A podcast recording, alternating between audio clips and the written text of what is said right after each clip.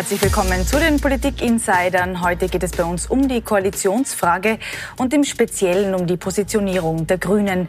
Denn obwohl die Partei gestern noch öffentlich harsche Kritik an der ÖVP geübt hat, stimmt sie heute gegen den Antrag von SPÖ und NEOS zur Rückholung der jüngst abgeschobenen Kinder. War das dann jetzt viel Lärm um nichts oder verursachen die Differenzen doch einen nachhaltigen Schaden in der türkis-grünen Koalition? Außerdem Thema heute, wie geht unsere Regierung mit der Virussituation in Tirol um? Sollte Tirol aufgrund der neuesten Mutation in Quarantäne geschickt werden? Das diskutiere ich heute mit meinen Gästen. Rosemarie Schweiger, Innenpolitikredakteurin beim Profil. Herzlich willkommen. Na, und Florian Klenk, Chefredakteur des Falters. Danke fürs Dasein. Guten Abend. Ja, gehen wir vielleicht die jüngsten Ereignisse kurz durch, dass man sich auch auskennt. Also es gab jetzt eben heute diese Sondersitzung.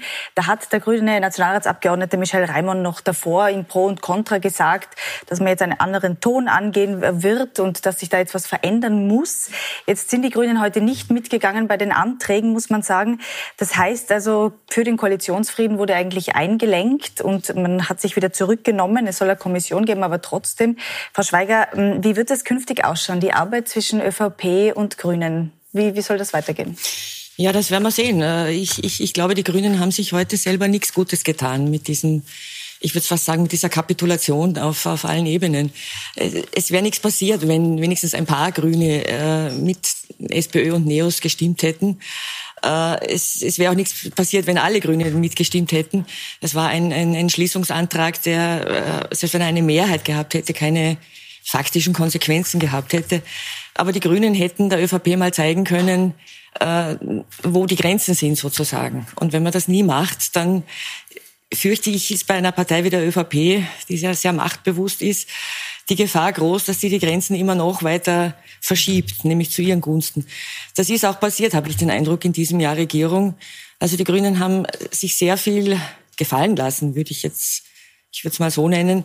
Sie haben sehr viele äh, Steckenpferde aufgegeben. Sie haben sehr vieles, was ihnen vorher wichtig war und was vor allem auch ihren Wählern wichtig ist, äh, um des Koalitionsfriedens willen äh, hintangestellt. Ich glaube jetzt, dass diese Sache jetzt äh, mit diesen Abschiebungen dieser Mädchen ein bisschen anders ist als alles bisher, weil äh, jetzt hat man Gesichter, jetzt hat man Namen, mhm. jetzt hat man Lebensgeschichten sozusagen. Und ich glaube, dass die Grünwähler das jetzt nicht verstehen werden, dass ihre Partei da so zurückzipfelt. Interessant ist ja jetzt, Ihre Argumentation ist quasi diametral zu der der Grünen. Die Grünen sagen ja eindeutig, hätten Sie da heute mitgestimmt, dann hätte es einen Koalitionsbruch gegeben sozusagen. Also was, was darf man jetzt davon halten? Man hat immer gehört von diesem koalitionsfreien Raum, gerade in Migrationsfragen. Gibt es den jetzt doch nicht? Naja, der Entschließungsantrag, das ist eine reine Show gewesen. Ne? Das Recht sieht vor, dass jemand, der einen äh, Aufenthalts, äh, also jemand, der abgeschoben wird, dann mal ein Aufenthaltsverbot kriegt für achtzehn Monate. Das heißt, selbst wenn die da jetzt einen Entschließungsantrag gemacht hätten, was immer das ist, äh, hätte es überhaupt nichts genutzt, weil die haben ein Aufenthaltsverbot. Die dürfen gar nicht zurückkommen. Also selbst ein Schülervisum, die Stadt Wien denkt jetzt darüber nach, denen ein Schülervisum zu geben, damit die hier in die Schule gehen können, mhm. aber selbst das wird schwierig. Ja? Also die Rechtslage ist klar, die Rechtslage ist beschlossen worden von Rot und Schwarz und verschärft von Schwarz und Blau und die Grünen können für diese Rechtslage nichts.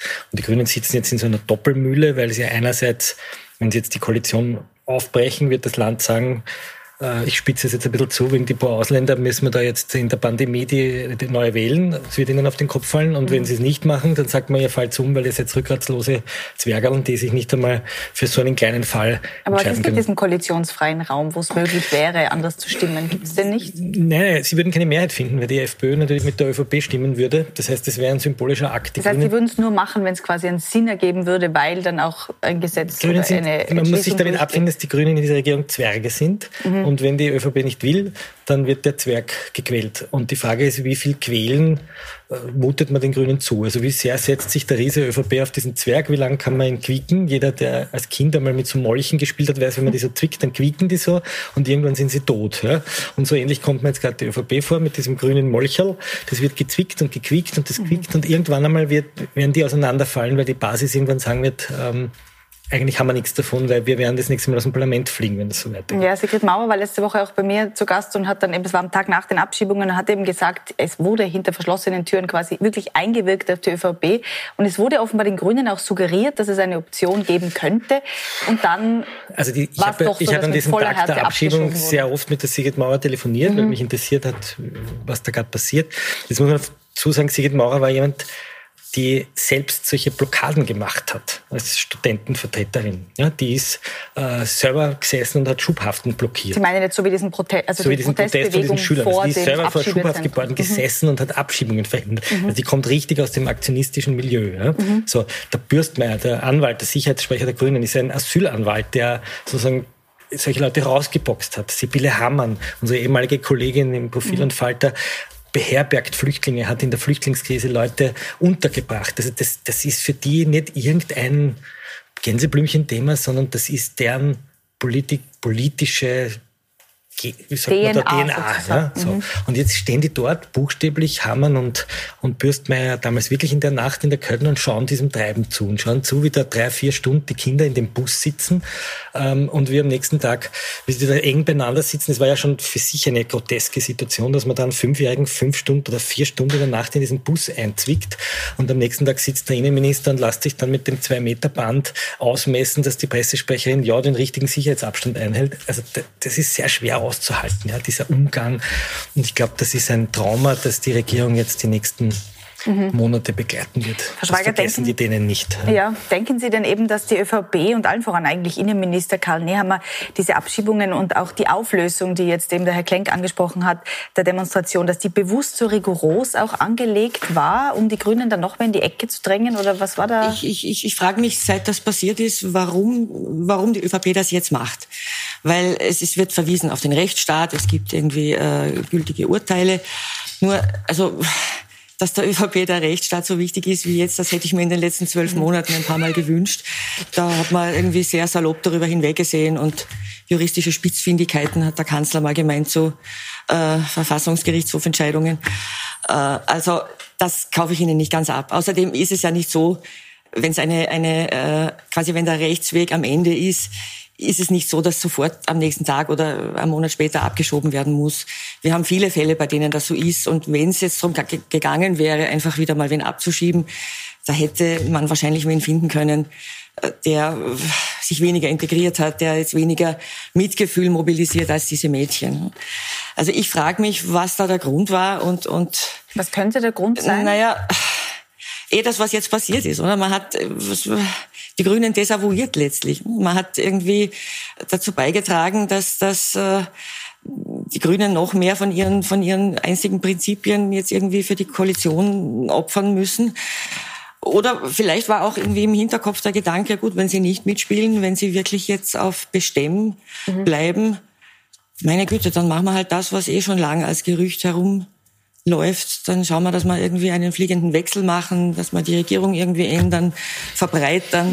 Mhm. Dafür gibt es jetzt überhaupt keinen Beweis. Das ist, das ist so ein Gerücht, das gibt es seit ein paar Wochen. Und ich würde es jetzt nicht für ganz abwegig halten. Also äh, aus Sicht der ÖVP wäre es jetzt gar nicht schlecht, wenn man eine breite, wenn man sagen könnte, so quasi Krise und wir machen jetzt eine mhm. ganz breite Regierung, wo die SPÖ dabei ist und die NEOS, Sozialpartner wieder, nein. alle integrieren, weil dann wären nämlich nicht nur die jetzigen Koalitionspartner schuld an dem Desaster, das wir in den nächsten Monaten erleben werden, wirtschaftlich und und äh, mhm. sozial und wobei die SPÖ das ja zum Beispiel auch schon ausgeschlossen hat. Also Michael Ludwig hat das ja auch schon ausgeschlossen, dass es sowas geben könnte, so einen fliegenden Wechsel. Mein Gott, ausgeschlossen wird in der Politik so viel. Ich weiß nicht, also wenn man Randy Wagner jetzt ein, ein Ministeramt anbietet, dann Nicht, okay, Sie, Sie glauben, da wäre da wär noch was drin sozusagen, da wäre was möglich. Also ich, ich, ich habe mir es wirklich angewöhnt, vor allem in diesem Jahr überhaupt nichts mehr auszuschließen. Man muss auch schon im Vergangenen, also im Jahr davor. ja, im, das habe ich gemeint. Aber ja. bitte. Also okay. Es sind Dinge passiert, die wir uns nie hätten vorstellen können. Ja. Und das ist eins davon. Mhm. Was also, Fakt ist, es ist eine Verschwörungstheorie, ich gebe es zu. Aber, aber ich, es gibt eigentlich keinen Grund, wenn man in einer Koalition mit den Grünen ist, in einer Situation, wo die Regierung sowieso angespannt mhm. ist, weil das glaube ich Ihnen ja, dass das alles kein Vergnügen ist, den Koalitionspartner so vor den Kopf zu stoßen. Und mit, das, so einer Abschiebung, mit so einer Aktion. So vorgegangen und das haben sie ja gewusst. Also das ist ja nichts Neues. Fakt ist ja auch, dass die Grünen jetzt auch ähm, eigentlich ihre Kommunikation verändert haben. Wir haben da auch jetzt einen Zuspieler für Sie vorbereitet, eben von Michel Raimond gestern bei Pro und Contra, der eben gesagt hat, man möchte jetzt da auch anders quasi nach außen kommunizieren. Hören wir es uns gemeinsam an. Die Koalition wird nicht so weitergehen können, wie sie jetzt ist. Das ist ganz klar. Die Art und Weise, wie sie der Innenminister da in die ZIB zwei gestellt hat und sie zu dem Thema geäußert hat, ist für uns vollkommen inakzeptabel. Wir haben ihn bei vielen Dingen bis jetzt im Hintergrund äh, kritisiert, im Hintergrund geäußert, was uns nicht, nicht passt. Äh, wenn die ÖVP so agiert, werden wir jetzt auch so agieren und das öffentlich bringen. Äh, und dann schauen, wie es damit geht. Der Ton in der Koalition wird sich deutlich ändern. Was heißt das jetzt genau? Also nehmen sich die Grünen da irgendwie auch ein bisschen Glaubwürdigkeit, wenn man nach außen sagt, wir werden jetzt ganz anders umgehen und dann aber doch einlenkt? Mir tun die irgendwie leid. Ne? Ich sage es ganz ehrlich, ich, ich spreche denen allen nicht ab, dass sie so eine anständige Politik machen wollen. Und die meandern jetzt zwischen staatspolitischer Verantwortung, wir müssen diese Regierung machen, es ist eine Megakrise, jetzt kommen irgendwie Massenarbeitslosigkeit und Wirtschaftskrise und wir können jetzt nicht irgendwie da Mätzchen machen und Neuwahlen, die wir dann auch noch verlieren würden, weil Kurz gut Wahlkämpfen kann. Und zwischen, wir müssen unsere Corporate Identity wahren. Ja, mir tun die wirklich leid. Ja, ähm, und warum tun sie mir leid? Weil ich das Gefühl habe, dass da die, sozusagen die, die, die, die Liste Kurz, nennen wir es mal so, einfach dem politischen Partner nie einen Punkt schenkt. Das mhm. ist ihr Das ist ja Textur, da darf der andere darf nicht gewinnen. Ne? Das wäre ja ganz leicht gewesen, diese Abschiebung abzusagen. Wir hätten nur sagen müssen, aus Gründen der Pandemie können wir unmöglich so viele Leute in den Bus setzen. Das werden auch alle Österreicherinnen und Österreicher und alle, die in dem Land leben, verstehen. Ne? So im Nehammer. Und da könnte sich hinstellen und hätte wahrscheinlich gewonnen. Hätte den Grünen wahrscheinlich auch noch ein paar bürgerliche Stimmen abgeräumt.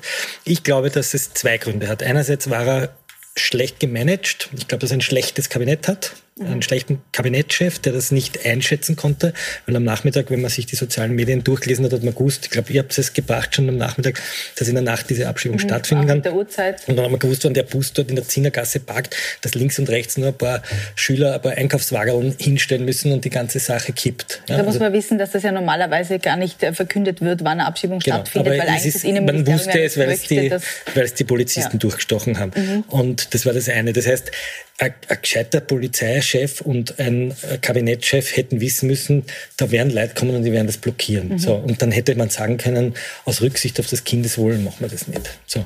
Also aber nein, sie machen bestellen, sie, sie bestellen die Hundestafel und die Vega, mhm. ja, weil sie sagen, jetzt, jetzt erst recht. Und da kommt der Innenminister ins Spiel. Entweder war er nicht informiert, was ich nicht glaube, weil in so einer Sache wirst du informiert. Und wenn er sich nicht informieren lässt, ist er selber schuld. Ähm, dann ist er ein schlechter Manager. Oder er macht es absichtlich, dann macht er die Agenda von Sebastian Kurz, der halt, und so hat er es am nächsten Tag gesagt, der halt sozusagen die Ausländer sind die, die uns alles wegfressen und uns betrügen und bestellen und das ist halt diese Linie. Ich sage den Satz ungern oft, aber ich glaube, hier liegt die Wahrheit wahrscheinlich irgendwo in der Mitte. Ja? Mhm. Es war wahrscheinlich ein bisschen Kurzdienerei und ein bisschen Unfähigkeit. Hätte man sich ersparen ja. können, glaube ich, den ganzen Wickel. Das ist ja die Seite der ÖVP, aber jetzt die Seite der Grünen, würden Sie sagen, das hat jetzt langfristig negative Folgen für die Grünen tatsächlich, auch für die Basis? Ja, wie gesagt, ich, ich kann mir nicht vorstellen, dass die grünen Wähler, die grüne Basis, das jetzt einfach so mhm. schluckt und sagt, gut, wir haben Pandemie, wir müssen jetzt alle brav sein. Das sagen sie jetzt eh schon lange. Ja. Also das könnte tatsächlich auf, auf lange Sicht auch problematisch ja, sein. Ja, also ich, ich, ich habe heute irgendwie kurz mal reingeschaut in die Parlamentsdebatte, da war der Georg Bürstmayr am Wort, Asylrechtsanwalt unter anderem in, in seinem Hauptberuf und der hat in seiner, in seiner Rede nur diese Demo-Verbote verteidigt, was auch schon eigenartig ist für einen Grünen wirklich. Also die Grünen haben begonnen als als als quasi Demo-Partei mit Aufmärschen und Kundgebungen et cetera. Und und jetzt finden sie es richtig, dass man das verbietet. Das ist irgendwie also es ist schon ein Wind schon eine seltsame Entwicklung. Das sind nicht nur die Grünen, das ist generell sozusagen auch ein bisschen im linken Milieu auf einmal schick geworden, irgendwie für den Wasserwerfer zu plädieren. Ja, das ja, ist schon genau, ganz ja. interessant. Ne? Na, aber auch, was, ich, was ich sagen wollte, er, er hat mit keinem Wort diesen, diesen, diese Abschiebung erwähnt. Und das ist schon, also da, als ich zugeschaut habe, habe ich mir gedacht, das ist hier schon ein bisschen der Beweis, dass das Regieren auch ein Selbstzweck sein kann, indem man, indem man ganz schön vernarrt sein kann. Also es gefällt den Grünen schon, dass sie jetzt keine, wie sie es vorher waren, außerparlamentarische Opposition mehr sind, sondern Regierungspartei. Man ist, glaube ich, schon bereit, sehr viel dafür zu tun. Also mir tun sie nicht leid. Regierungsparteien tun mir generell nicht leid, weil das irgendwie ein selbstverschuldetes Los ist. Aber ich, ich denke mal schon, sie müssen irgendwo Oder Sie hätten jetzt, glaube ich, den Punkt finden müssen, wo Sie sagen, bis hierher und nicht weiter. Und das haben Sie versäumt. Das heißt, die ÖVP wird sich da eher jetzt nicht bewegen, kann man sagen? Nein, ich, ich meine, ich bin gespannt. Angenommen, es gibt heuer Neuwahlen und ich glaube fest, ich glaube, dass das heuer platzen wird. Wenn die Pandemie unten ist und der Sommer kommt und die Zahlen gehen runter, dann... Dann ist vorbei? Dann fliegt, ich glaube, dann fliegt, dann gibt es noch ein paar Nadelstiche, dann wird es ein paar Nadelstiche geben beim Arbeitslosengeld, oder dann wird irgendwie die ÖVP versuchen, den Sozialstaat da irgendwie runterzudrehen, und dann werden die Grünen irgendwann sagen, da können wir nicht mit. Das heißt aber, die ÖVP will quasi die Koalition dann nicht mehr? Also ich glaube, dass das schon Sticheleien sind. Ja? Einfach zu schauen, wo... Was ja, können wir gut, Neuwahlen hätte die ÖVP jetzt im Moment. Naja, sie sind, sie sind, ich meine, eine Theorie geht ja dahingehend, dass sie sagen, die Leute merken, dass wir die Krise nicht managen können. Wir stehen ökonomisch schlecht da, wir stehen in den Zahlen schlecht da. Schauen wir nach Tirol, ja, das ist alles ein Desaster. Was wir aber schon können, ist gut Wahlkampf führen, das können wir, und Kampagnen fahren können wir auch, und wir können einen Neubeginn versprechen, und wir, wir gehen, was ich, mit der Ansage der großen, breiten Regierung in die Wahl, nicht? Und die Leute wollen die Grünen eh nicht, und dann machen wir wieder große Koalition. Und also so irgendein Szenario halte ich nicht für ganz. Ich glaube, dagegen sprechen wirklich die, die, ja, die, die Entwicklungen, die sich in den nächsten Monaten dann erst so richtig zeigen werden. Es hat sich jetzt herausgestellt, im letzten Quartal zwanzig zwanzig hatte Österreich ein, ein, ein Minus beim Wirtschaftswachstum oder ein, ein negatives Wirtschaftswachstum von über vier Prozent. Und der Durchschnitt auf E U-Ebene ist im, bei denen, die es gemeldet haben, bisher bei null Komma fünf. Also da sind wir wirklich sehr schlecht. Im Jänner war der Einbruch, hat vierzehn Prozent. Das ist ein Irrsinn. Natürlich ist das auch der, vor allem der Tourismus. Aber ich glaube nicht nur. Ich glaube, es regt sich jetzt auch diese, diese Daumenschraubenpolitik, für die hauptsächlich Sebastian Kurz steht in dieser Pandemie und vielleicht auch noch der Innenminister. Es sprechen ja die, die Umfragen dagegen. In Oberösterreich sind sie on the rise. Ja? Also ich weiß nicht, ob das nicht ich, so unsere Wahrnehmung ist. Ich kann mir nicht vorstellen, ist. dass man das zur Wahl stellen will. Also, also in diesem Jahr, deswegen glaube ich eher an einen fliegenden Wechsel als an Neuwahlen. Aber also hier fliegender Wechsel, hier jedenfalls Koalitionsende zwanzig einundzwanzig. Ich halte das mal so fest. Was ja jetzt der Vizekanzler Werner Kogler heute verkündet hat, ist diese Kindeswohlkommission mit der Vorsitzenden Irmgard Griss. Das war dann so die Die positive Meldung quasi in dem Desaster. Ähm, ist das ein guter Schritt? Ja, weil es natürlich mit der Maria Berger, die jetzt äh, EuGH-Richterin war, Justizministerin war, mit der Irmgard Griss, die EuGH-Präsidentin ist. Jetzt könnte man noch ein paar andere Rechtsexperten aufziehen. Frank Höpfel, Ordinarius für Strafrecht. Ganz viele Juristeninnen und Juristen gibt, die sagen, dass man die Kinder nicht so behandeln muss. Es ist ja nicht wahr, dass das Recht hier sozusagen durchgedrückt werden soll. Ich war selber mal vor zwanzig Jahren Flüchtlingsberater, und ich weiß genau, dass man in solchen Situationen abwägt. Mhm. Ja, Kindeswohl gegen öffentliche Ordnung, und wenn man will, kann man alles so oder so abwägen. Aber was schon spannend ist in der Diskussion, und da hat der Nehammer natürlich einen Punkt, dass tatsächlich die Verwaltungsgerichte so entschieden haben und diese Güterabwägungen eigentlich immer zu Lasten der Kinder ausfallen, ohne dass ein Kind auch nur gehört wird. Mhm. Und diese Dieses Nicht-Anhören der Kinder, dieses Nicht-Eingehen auf den Einzelfall wäre in einem Obsorgeverfahren, in einem Ehestreit zum Beispiel undenkbar. Natürlich werden da die Kinder gehört, und da gibt es jugendpsychiatrische Gutachten und, und, und. Mhm. Äh, bei der Frage, fehlt, zu welchem Elternteil kehrt das Kind, wird ein riesiges Hochamt gemacht. Bei der Frage, darf ein zwölfjähriges Mädchen, das hier geboren, aufgewachsen ist, das hier seinen ganzen Lebensbereich hat, um das geht es. Es geht ja überhaupt nicht um die Mutter. Dass die Mutter sozusagen da, äh, alle möglichen Tricks versucht hat und illegal war es ja, steht ja außer Streit. Es geht ja um das, das Kind, das ja auch eine Rechtsperson, mhm, das eine eigene, nicht für die Eltern haftet. Also der Grundsatz, Kinder haften für ihre Eltern, den gibt es eigentlich nicht. Das ist umgekehrt. Eltern haften für ihre Kinder. Und dass das sozusagen einmal auf juristischer Ebene in Frage gestellt wird, und auch die Höchstgerichte, die sich da eigentlich ziemlich abputzen mit ihren Senaten, die eine mhm. ziemlich reaktionäre Linie fahren. Ich habe mir diese Verwaltungsgerichtsentscheidungen angeschaut. Die gehen auf den Einzelfall überhaupt nicht ein. Die fahren drüber mit Stehsätzen, mit, mit, mit so, wie sagt man da, so, so Textbausteinen, dass man das mal hinterfragt und auch versucht, die Judikatur zu ändern im Sinne einer kinderrechtlichen, äh, stärkeren Betonung der Kinderrechte, halte ich eigentlich für einen guten Move. Ja. Also die also das Kommission ist, das finde ich nicht schlecht, aber da schon was das ist nicht nur ein sozusagen Arbeitskreis, wenn man nicht mehr weiter weiß, sondern möglicherweise, wenn die Griss dort sitzt, die ja mhm. durchaus sozusagen einen gewissen Power hat, einen, einen, einen grundrechtsliberalen, schauen wir mal. Sie schauen da aber ein bisschen skeptisch. Ich also, bin Optimist. Um festzustellen, dass es dem Kindeswohl nicht dient, was man da gemacht hat, braucht man keine Kommission. Also das hat sogar der Innenminister mit ein paar Krokodilstränen zugegeben. Also Sie sehen es eher nur als positive für die Kinder schon irgendwie arg ist. Idee. Ich möchte noch mal ein bisschen grundsätzlicher was festhalten. Ich, ich gehöre jetzt nicht zu den Leuten, die jede Abschiebung für ein Verbrechen halten. Also ich, ich, ich glaube schon, dass man das braucht in einem Asylrecht, so als letzte Sanktion, wenn einfach quasi der Rechtsweg zu Ende gegangen ist. Und weil, wenn man sagt, man darf niemanden abschieben, dann gibt's auch kein Asylsystem mehr, weil dann braucht keiner mehr einen Grund. Was ja auch niemand fordert, ernsthaft. Naja, es gibt, es gibt ja, durchaus auch ein paar ja. Grüne, die das so sehen, jetzt ja. nicht mehr laut, aber Zumindest früher hatten wir das. Ich glaube nur, dass der, der, dass der Rechtsstaat in dem Fall schon vorher versagt hat. Also es ist Georgien ein, ein als sicheres Herkunftsland definiert. Da darf ein Asylverfahren nicht zehn Jahre dauern. Das, das ist einfach, da muss man, schon klar, die Mutter hat natürlich alles getan, um es zu verzögern, aber... Da ist die Länge problematisch. Sozusagen. Da ist einfach die Länge, ich meine, dass ein Kind geboren werden und ein Teenager werden kann und dann ist das Verfahren erst, erst vorbei.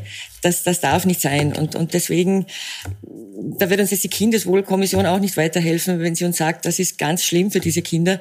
Das wissen alle Beteiligten und das ist halt trotzdem gemacht worden aus mhm. Gründen, über die wir...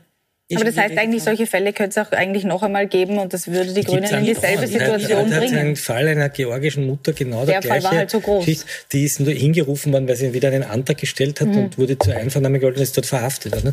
Das passiert ständig. Es werden auch Leute in den Irak abgeschoben, es werden Leute nach Afghanistan abgeschoben. Ja. Ich bin, ich bin da ganz äh, bei dir, dass man Abschiebungen, jedes Recht, das ich nicht durchsetzen kann, mhm. ist sozusagen wertlos. Ja.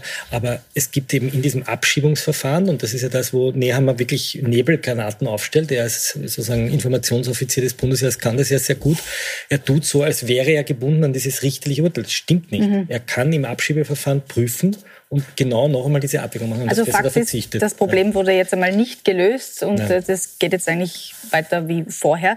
Schauen wir uns das Management generell an, jetzt in der Corona-Krise und blicken da vor allem nach Tirol. Da breitet sich ja in manchen Teilen eben diese Corona-Mutation aus Südafrika aus. Was zeigen denn da Ihre Recherchen? Da haben wir jetzt heute gehört, einen Landeshauptmann, der sagt, also Tirol wird auf keinen Fall isoliert. Auf der anderen Seite hört man, es wird in Wien in der Regierung schon noch darüber gesprochen, wie man da umgeht. Was wissen Sie da? Also ich habe mir abgewöhnt, abgewöhnt in Corona-Fragen den Virologen zu spielen. Das geht meistens in die Hose. Mhm. Ich, ich höre, was mich wundert, ist, dass aufgrund einer Handvoll Fälle gefordert wird, ein ganzes Bundesland abzuregeln. Das muss man jetzt mal ordentlich begründen, wenn man das will. Ja? Wenn das ganz kurz und schmerzlos ist und das, und das führt dazu, dass Schaden abgewendet wird, dann ist das wahrscheinlich das geringere Übel. Ja, aber das, den Beweis müssen die führen, die das Grundrecht einschränken mhm. und nicht die, die das Grundrecht aufrechterhalten wollen.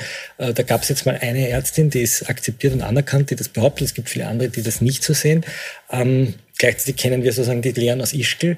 Ähm, das Tirol entpuppt sich sozusagen insgesamt als ein, ein sozusagen das schreckliche Bundesland, ja, mit vielen kleinen Details, die da passieren. Aber als Problemfall ich, ich, sozusagen. Ich glaube, das ist eine Entscheidung, die sozusagen öffentlich verhandelt werden muss mit Argumenten mhm. der Medizin ja. äh, und die die Politik öffentlich aushandeln muss.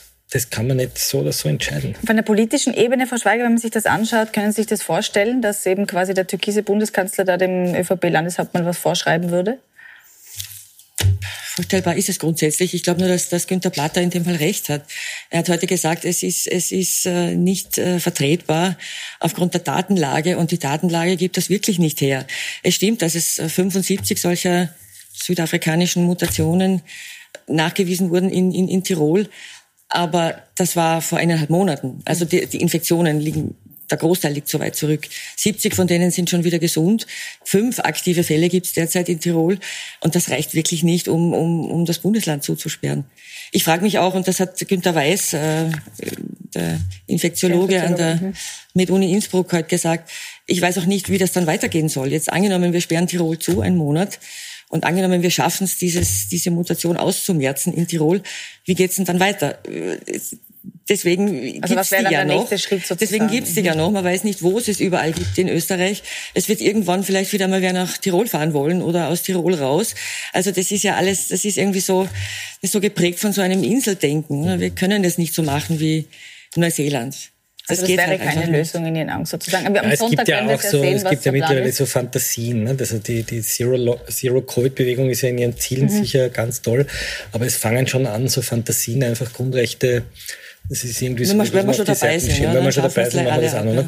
Und das, da, da muss man schon verflucht aufpassen. Ja? Und umgekehrt sind wir in den Impfzahlen schlecht. Ja? Wir sind in der Schul, im ganzen Schulwesen katastrophal. Ja? Und man da könnte also, man entgegenwirken. Da könnte man was machen. Ich meine, heute die Schulpläne, die so grandios vorgestellt wurden, sind vor, dass die Kinder zwei Tage in die Schule gehen und dann sieben Tage zu Hause sind. Es gibt aber keine Betreuung mehr. Das Ganze ist ja heute völlig untergegangen, dass die Kinder nicht mehr in die Schule betreut werden in diesen Tagen, sondern die haben zu Hause zu sein. Wer, wer kümmert sich um die, wenn die Eltern gerade in irgendwelchen Krisenberufen sind? Alles nicht beantwortet. Also das ist so ein unglaubliches Menschenleben. Managementversagen, das regt mich ja, äh, weiß nicht, ich, ich ver ver vermisse hier wirklich auch den medialen Aufschrei über dieses ständige Managementversagen. Mhm. Warum sind nicht längst Räume angemietet für die Schulklassen, dass die auseinandersitzen können? Warum muss ich einen gestaffelten Unterricht machen? Ich könnte längst in Hallen unterrichten, gibt es wahrscheinlich genug Hallen, wo ich sowas machen kann. Passiert nicht, in anderen Ländern passiert das. Es gibt keinen gestaffelten öffentlichen Nahverkehr, mhm. wie in anderen Ländern üblich. Also man könnte so viele einfachere Maßnahmen setzen, Best-Practice-Beispiele aus anderen Ländern übernehmen, passiert nicht. Und das irritiert mich eigentlich schon sehr. Und das ist so ein fahrlässiger Umgang mit bürgerlichen Freiheiten, der dann mit dem Totschlagargument, ja, willst du, dass die Menschen sterben, mhm. äh, auf die Seite gekehrt wird. Ich also, möchte einmal noch zu Tirol zurück, nicht nur, weil ich Tirolerin bin und weil, weil, weil mir meine, meine einzigen Landsleute ein bisschen leid tun, in, in dem Eck, wo man sich da hinstellt. Äh, mhm. Das große Sorgenkind sind eigentlich im Moment nicht die Tiroler, sondern schon ganz lange die Salzburger, mhm. die irgendwie bei den Inzidenzen seit eineinhalb Monaten mit großem Abstand in Führung sind. Dann sind die Kärntner noch dazugekommen. Äh, in Tirol ist eigentlich so bei dieser Sieben-Tage-Inzidenz, also auf Fälle auf hunderttausend Einwohner, liegt Tirol unter dem, dem Österreich-Schnitt. Es ist auch gesunken in letzter Zeit. Also es gibt, ich, ich, ich sehe die Dramatik nicht. Mhm. Wenn, wenn die Frau Professor Van Laar jetzt nicht irgendwie diesen diesen äh, Aufschrei gemacht hätte. Dann wäre der Fokus quasi nicht dann dort. Dann wäre man nicht auf die Idee gekommen, dass wir Tirol jetzt zusperren müssen. Trotzdem und darf man sich ja die Frage stellen, ob da strukturell etwas falsch läuft. Also weil immer wieder solche Themen da auch hochkochen. Naja, immer Tirol. wieder. Wir hatten Ischgl, das war... Das war ein Sündenfall. Ja, wir, wir haben die Skilehrerausbildung inklusive der britischen Mutation in Skilehrerausbildungen gab es auch in, wir haben die in, in südafrikanische Mutante im Zillertal. Also ja, ja, da ja, kommt ja. schon immer wieder was Neues aus Tirol. Ja, man ist halt dann auch sehr bereit, nachdem das in Ischgl passiert ist, irgendwie immer zu sagen, auch die, die Virologin hat das jetzt wieder gemacht. Also sofort der Bezug auf Ischgl und, und schon sagen alle, aha, die Tiroler, ja, dann wird schon was dran sein. Ich, ich, wir können jetzt die Ischgl-Kiste eh nicht wieder aufmachen, aber was mich schon ein bisschen stört an der ganzen Sache, an der Nachbetrachtung ist, das war eine Vertuschung, natürlich. Und von der Politik, soweit es die Politik betrifft, gibt es auch da keine, keine Entschuldigung dafür. Aber was die Hoteliers und die Barbetreiber und so weiter in dem Ort betrifft, muss einem schon klar sein, dass man von denen erwartet hätte, mit dem damaligen Wissensstand von heute auf morgen auf ihr ganzes Einkommen zu verzichten. Also ich bin, wüsste gerne, ob, ob alle, die jetzt irgendwie in Wien an ihren Schreibtischen sitzen und das fordern im Nachhinein, ob die dazu bereit gewesen wären zu dem Zeitpunkt. Also Sie würden sagen, das ist Gut, so dieser Blick aus dem... Ich, ich werfe ja Ischgl vor, die Abreise, ne? die chaotische, die, das chaotische... Ich kann mich die erinnern, die, auch vom, vom, wir, vom Bundeskanzler mitverursacht ja, ja. wurde. Also mich, mich wundert immer noch, dass sozusagen der Bundeskanzler als Krisenmanager immer noch sozusagen gut dasteht. Ich kann mich erinnern, ich war damals im Bundeskanzleramt, wie dieses, diese Quarantäne verhängt wurde mhm. und auf einmal sind alle ins Auto gehabt und sind davon gefahren. Ne? Das, das gibt es ja jetzt gar nicht. Ja? Ich sage, naja, das ist halt so. Ne? Mhm. Ähm, Also das ist, das ist mich regen, was mich aufregt, sind die Altersheime. Ja? Ich habe ja. jetzt wieder einen Fall im Falter beschrieben von einer, weiß nicht, achtzigjährigen Frau, die durchaus fit war, die das erste Mal getestet wurde, als sie Covid hatte. Da geht niemand ein und macht einen Test. Ich meine, wenn wir hier in das Studio gehen, kriegen wir da um das Nasenpämpstel und müssen uns irgendwie in der Nase rumfahren. Mhm, jedes Mal. Und im Altersheim gibt es das Und im Altersheim gibt es das nicht. Das regt mich auf. Jede Woche kostet ja eine Milliarde, aber wir schaffen es nicht, im Altersheim jeden Tag dort einen Test durchführen ich, zu Ich glaube, wir werden uns hinterher, das, wenn wir das irgendwann einmal in der Rückschau Das Altersheim machen, wird der große... Wir werden, wir werden feststellen, und das war international so, dass es das größte Problem und das größte Versagen war in dieser Pandemie, diese Risikogruppen. Und das sind wirklich die ganz Alten, sind einfach die mit Abstand... Mhm. schwerste Risikogruppe, dass man nie versucht hat, die jetzt irgendwie explizit zu schützen. Dass man von Anfang an gesagt hat, das geht nur, wenn alle zu Hause bleiben, weil sonst kriegen wir das nicht hin. Und auf Basis dessen hat man es nicht einmal versucht. Also das, das ist, ist, zu wenig, auch das Ergebnis das der schwedischen Untersuchung gewesen, ne? Das sozusagen das große Versagen im Altersheim. Ja, ja. Ich würde trotzdem gerne kurz auf Tirol zurückkommen, weil jetzt eben die Frau Schweiger auch gesagt hat, sozusagen, dass der Fokus da auch nicht ganz stimmt. Sehen Sie das auch so? Naja, was ich bei den, glaube ich, bei den Tirolern aufregt, ist so eine gewisse Arroganz der Politik in der Beantwortung von kritischen Fragen. Ja, wir, wir können uns alle noch an diesen Gesundheitslandesrat erinnern, ne? Der gesagt hat, wir haben alles richtig gemacht. Ich glaube, das ist... Da geht es weniger jetzt um die Infektionszahlen, sondern um die, auf die Art, wie ein politisches System reagiert. Ja? Und natürlich regt es die Leute auf. Ich war selber auf einem Begräbnis, wo irgendwie ein Mensch gestorben ist, der sehr viele Leute hätte und dann gehen nur fünfzig Leute hin, die sich nicht einmal umarmen, die nicht einmal nachher irgendwie äh, ein Glas Wein miteinander trinken dürfen, halten sich an alles und dann siehst du irgendwie die britischen Skilehrer overwedeln, die sich dann gegenseitig infizieren. Das zersetzt sozusagen auch einen, ein Solidargefühl, glaube ich. Und das zuzulassen und das nicht einzuhängen und dieses Bestehen auf den Gondeln, ich, ich glaube, dass die Gondeln viel mehr das Problem sind, als jetzt die, jetzt im Freien ist, das, das macht halt sozusagen die, den Westen so unsympathisch für den Osten. Ne? Aber, aber das du machst, ist... Du machst, du machst eine, was hast, wie hast du es genannt, eine, eine, ein, ein Solidargefühl? Oder wie hast du es Nein, aber das, das Gefühl habe, dass ich, ich, ich ein, manche, das Leute, manche Leute müssen sich sozusagen auch in den elementarsten Lebenssituationen Verzicht üben und umgekehrt sehen sie sozusagen, wie sie andere mhm. infizieren, die halt völlig drauf pfeifen. Und das, glaube ich, ist für eine Gesellschaft schwierig auszuhalten. Ja? Ich, ich, ich, ja. So, das meine ich damit. Ja? Ich würde es weniger unter Solidarität laufen haben und mehr unter, unter Neid. Oder? Also da, geht's, da sieht man wen im Fernsehen ein Foto oder ein, ein, ein, eine Aufnahme von jemandem, der Ski fährt. Und ist sauer auf den, ob der jetzt was ja. falsch gemacht hat oder nicht. Und das ist spannend ist so diese, dieser Konflikt ja. zwischen Westösterreich ja. und Ostösterreich, den man dann ja, ja, doch spürt. Aber wir sind leider am Ende der Zeit tatsächlich schon angekommen. Es geht immer sehr schnell. Ich bedanke mich bei Ihnen beiden für die Diskussion und bei Ihnen zu Hause fürs Zusehen und wünsche Ihnen vom gesamten Team jetzt noch einen schönen Fernsehabend. Machen Sie es gut.